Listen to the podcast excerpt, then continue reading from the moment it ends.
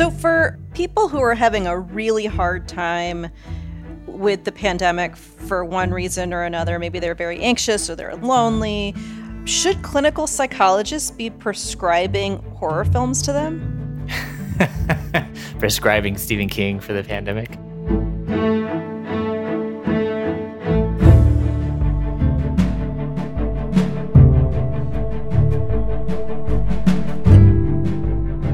Welcome back to Epidemic, the podcast about the science, public health, and social impacts of the coronavirus pandemic. I'm your host, Dr. Celine Gounder.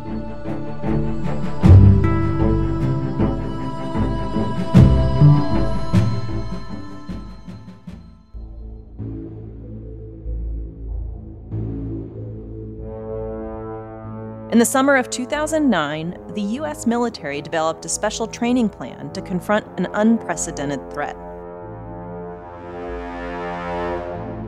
This document contains information affecting the national defense of the United States within the meaning of the espionage laws. The transmission or revelation of information contained herein in any manner to an unauthorized person is prohibited by law. This plan is now unclassified and was released to the public in 2011. Its name, Conplan 8888. This plan fulfills fictional contingency planning guidance for U.S. Strategic Command to develop a comprehensive Level 3 plan to undertake military operations to preserve non zombie humans from threats posed by a zombie horde. Zombies the military came up with a plan to protect the nation from zombies. The objective of the plan is threefold 1. Establish and maintain a vigilant defensive condition aimed at protecting humankind from zombies. 2. If necessary, conduct operations that will, if directed, eradicate zombie threats to human safety. 3 aid civil authorities in maintaining law and order and restoring basic services during and after a zombie attack. The plan covers pathogenic zombies, radiation zombies, space zombies, even chicken zombies.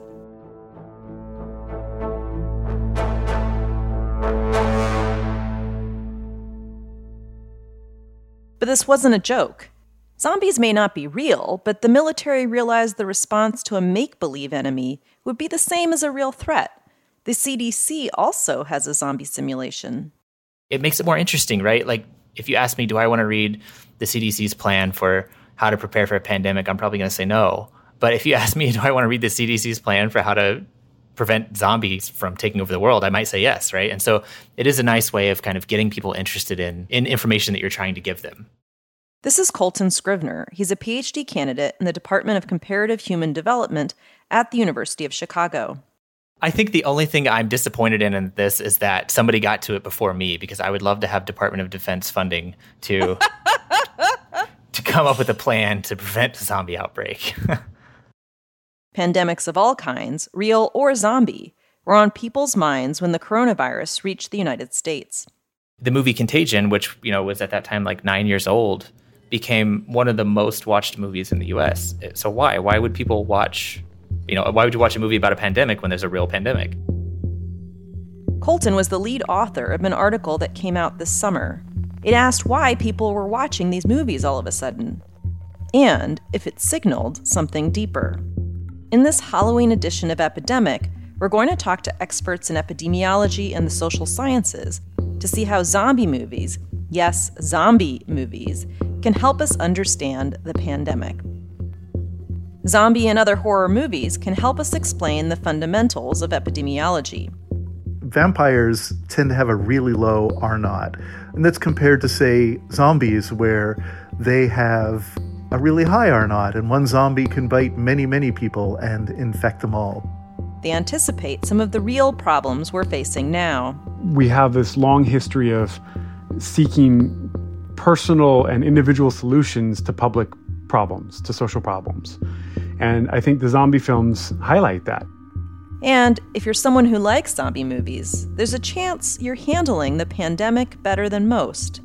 It's sort of like they uh, dose themselves with self exposure, like this exposure therapy with horror films. Today on Epidemic, the coronavirus pandemic, and zombies.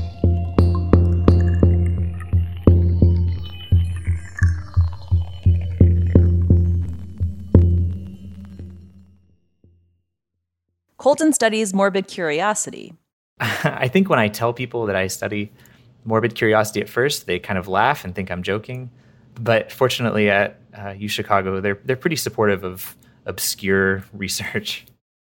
Believe it or not, there's not a lot of work done in this area. He's still trying to nail down a good definition. It's sort of an internal motivation to learn about threatening phenomenon or situations in your environment that might be threatening. Coltan identified four categories of morbid curiosity interpersonal violence. So this means anything from, you know, the Romans going to the Colosseum, or if a street fight, you know, breaks out when you're walking down the street, everybody stops and kind of looks, right? Supernatural. So this would be sort of your typical ghost story or monster story. Body violation. And so this could be something like an interest in uh, surgeries, or you know, people post YouTube videos of surgeries and they get you know millions of views. And the motives of dangerous people. And so this sort of is just basically like true crime. So you're interested in learning about the minds of people who are dangerous around you. The unifying thread through each of these four facets is a motivation to learn about dangerous phenomena or situations in your environment. So, when the pandemic happened, it presented Coltan with a unique opportunity to study morbid curiosity on a grand scale. Back in March, one of his colleagues got a tweet asking Are horror fans doing better during the pandemic? Coltan and his colleagues had been thinking that maybe horror fans were better able to cope with real world fears and anxiety, but no one had ever done any studies on it. He and I talked about it. Thought, well, this is a really interesting question. It's something you know we've thought about uh, let's let's study it because now we have the opportunity to study this exact thing. Coltan and three colleagues put together a study to see if horror fans were more psychologically resilient during the pandemic. So, what does it even mean to be psychologically resilient? Yeah, so that's a, that's a really good question because that's something that we had trouble with when we were designing the study because there are a lot of different kind of definitions of psychological resilience. Basically, the idea is there are two aspects to this long drawn out resilience. There's uh, psychological distress, which you would want to be low on. So, this would mean that if you're low on psychological distress, you're experiencing fewer symptoms of anxiety, of depression, sleeplessness, irritability. And then there's positive resilience. And positive resilience is sort of characterized by an ability to enjoy life when things are rough, right? So, you're able to find things you enjoy doing, even if there's a pandemic, even if it's causing you a lot of grief. They asked more than 300 people three sets of questions. The first questionnaire was designed to see how psychologically resilient respondents were during the pandemic. The second was a morbid curiosity survey. And the third was a survey for what kinds of movies they preferred. So we asked some broad genre questions like horror, romance, and comedy. And then we asked uh, some specific ones as well. So we took uh, apocalyptic films, alien invasion films, uh, and zombie films, and we lumped those together into something we called prepper genres. You know, the institutions that people rely on are no longer functioning like they normally would. And so we thought this sort of best captured what happens during a, a global pandemic.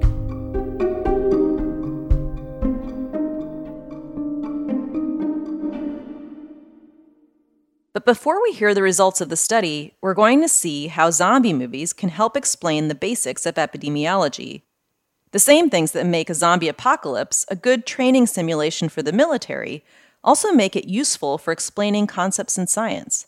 I watch movies that make me anxious about real things that, you know, I might encounter and then it helps me think about how these things would work. So I like I like the disease sort of disease-based horror films. David Schneider is a professor of microbiology and immunology at Stanford University. When he first started teaching there, he created a class that used horror films to teach students about epidemiology. It allows you to separate it and put it in a sandbox where it's really pretty safe to describe. And then the way the diseases are transmitted, they're usually artificial and not things that we have to worry about, you know, being bitten by a zombie or something like that. Zombie bites are actually a really good way to explain a concept in epidemiology a lot of people have been hearing lately the basic reproduction number of a virus, R naught. Yeah, so R naught is the rate that an infected person is likely to pass on the disease to an uninfected person. If the R of an infected person is less than zero, the rate of transmission falls. But if it's higher than zero, well, that means it can spread fast. The SARS CoV 2 virus, for example, can have an R naught as high as 3, smallpox 6, and measles 15. The R naught is a characteristic of both the virus and of what we do to control it. This shows up in different ways in movies. So you have vampires, which exist by sitting quietly in society at a level where they're basically undetected. And they will feed on humans, but they don't spawn new vampires very frequently because that would give them competition. Uh, and it would also make them more noticeable. So vampires tend to have a really low R naught, just enough to keep them going, but they aren't going to increase their numbers. And that's compared to, say, zombies, where they have a really high R naught, and one zombie can bite many, many people and infect them all. The rage virus in 28 Days Later is a good example of this. The R naught of that virus is so high, infection is instant. But if the virus spreads too fast and kills too many of its hosts, it dies out.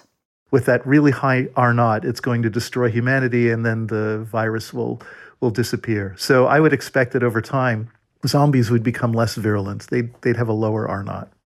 Another twist on epidemiology in horror films is disease tolerance. The 1954 novel I Am Legend, that inspired the film of the same name, deals with this. Spoilers ahead, FYI. The novel is about a virus that wipes out most of humanity and turns the survivors into these vampire zombie creatures. The last man on Earth who's uninfected has been killing the monsters infected with the disease after he fails to develop a cure. So he encounters a woman who appears not to have the disease and ends up falling in love with her. And it turns out this is a trap for him because he he's been killing people who he thought had the disease but some of them actually survive quite well as humans, and he's actually wiping out humanity. So these infected people end up setting a trap for him so they can kill him so that humanity survives. And we see this really strongly with COVID. You know, there's some populations of people where COVID is a, a highly deadly disease. And there are other populations of people where it's really not. Some people's immune systems do a better job at fending off COVID, but anyone with SARS CoV 2 can spread the infection, even if they don't have symptoms. How's that for a horror movie? This is why social isolation is so important to reduce the spread of the coronavirus, and by the way, survive a zombie apocalypse. It's interesting when we look at, you know, who's successful in in fending off zombies. It's people who are in highly cohesive groups that look out for each other or it's people who are socially isolated. This is Robert Wonser. He's a sociologist at College of the Canyons in Santa Clarita, California. Robert co authored an article looking at how zombie films reflect the fears of the time when they were made. And the fears change through time. So the fears of Cold War, the fears of uh, space and um, technology gone awry. Uh, in recent years, with like the Resident Evil films, you get the rise of evil corporations. Another is income inequality. In zombie movies and in real life, being able to socially isolate effectively comes down to a question of class. One of George Romero's later zombie movies, Land of the Dead, explores these class divides in an extreme way. In that movie, Dennis Hopper plays the leader of a militarized compound called Fiddler's Green, where an uber wealthy elite live far removed from the zombie apocalypse outside. He's able to keep his distance from you know the potential harm. And it's not just the zombie threat that's kept at bay. It's the poor who are kept out. And i mean in, in the very real world too we're seeing that who can afford to remain socially distant? Whose jobs allow them to work from home?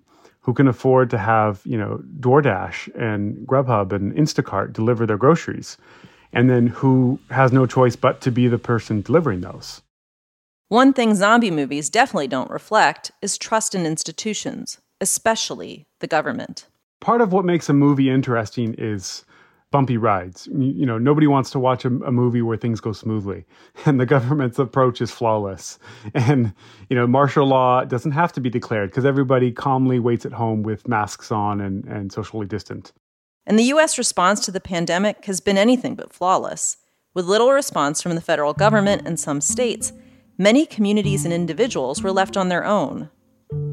Having to survive on your own is a common theme in zombie movies, and it usually doesn't encourage a warm picture of your fellow human beings.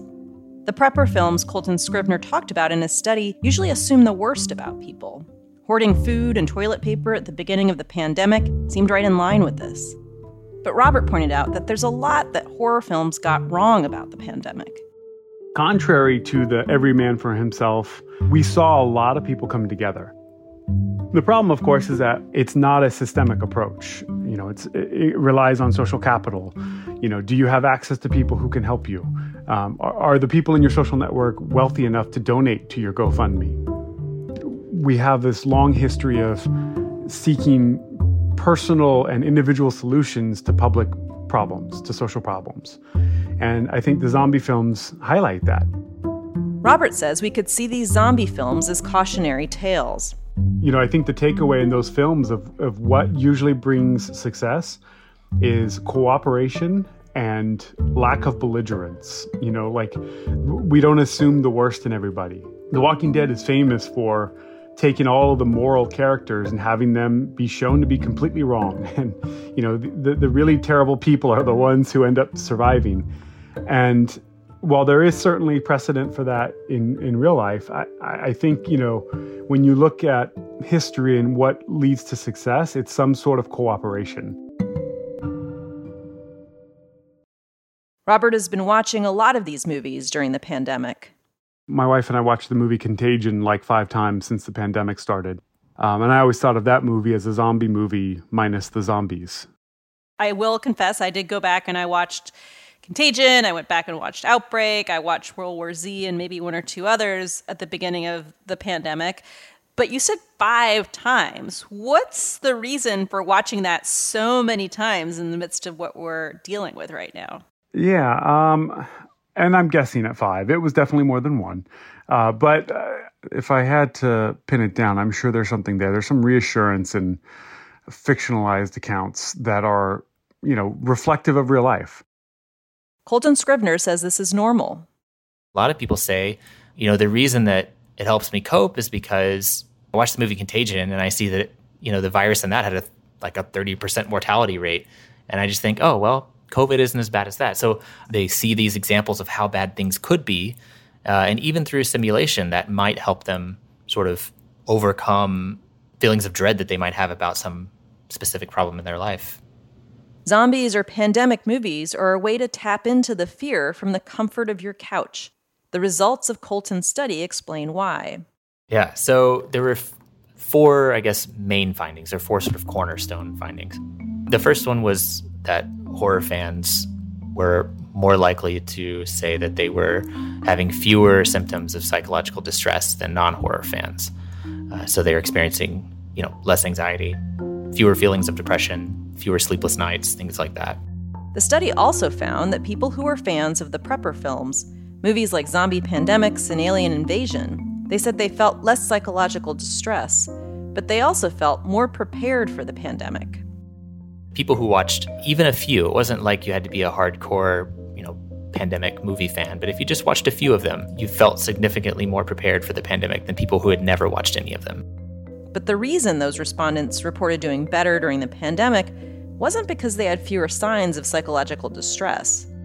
Basically, people who were morbidly curious were able to find ways to enjoy their life during the pandemic.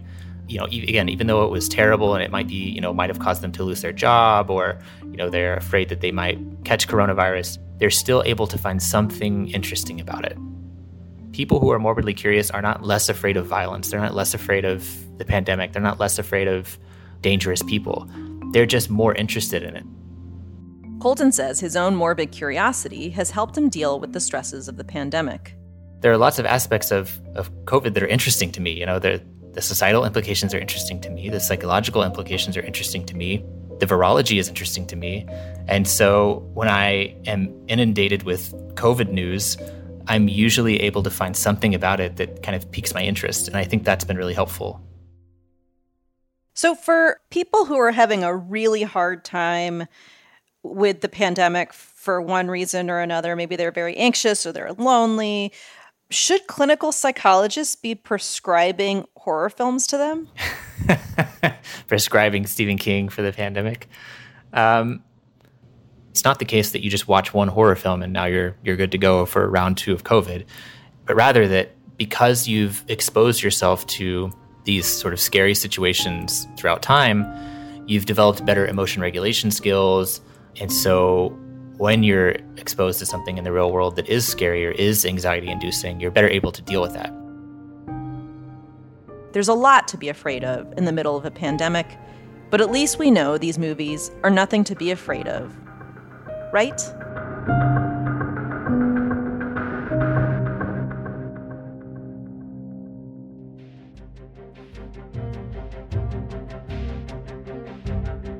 Epidemic is brought to you by Just Human Productions. We're funded in part by listeners like you.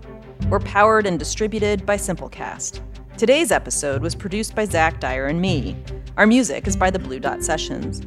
Our interns are Tabata Gordillo, Annabelle Chen, and Brian Chen. Special thanks to Alan Pierre for reading excerpts of Conplan 8888. If you enjoy the show, please tell a friend about it today. And if you haven't already done so, leave us a review on Apple Podcasts. It helps more people find out about the show. You can learn more about this podcast, how to engage with us on social media, and how to support the podcast at epidemic.fm. That's epidemic.fm. Just Human Productions is a 501c3 nonprofit organization, so your donations to support our podcasts are tax deductible. Go to epidemic.fm to make a donation.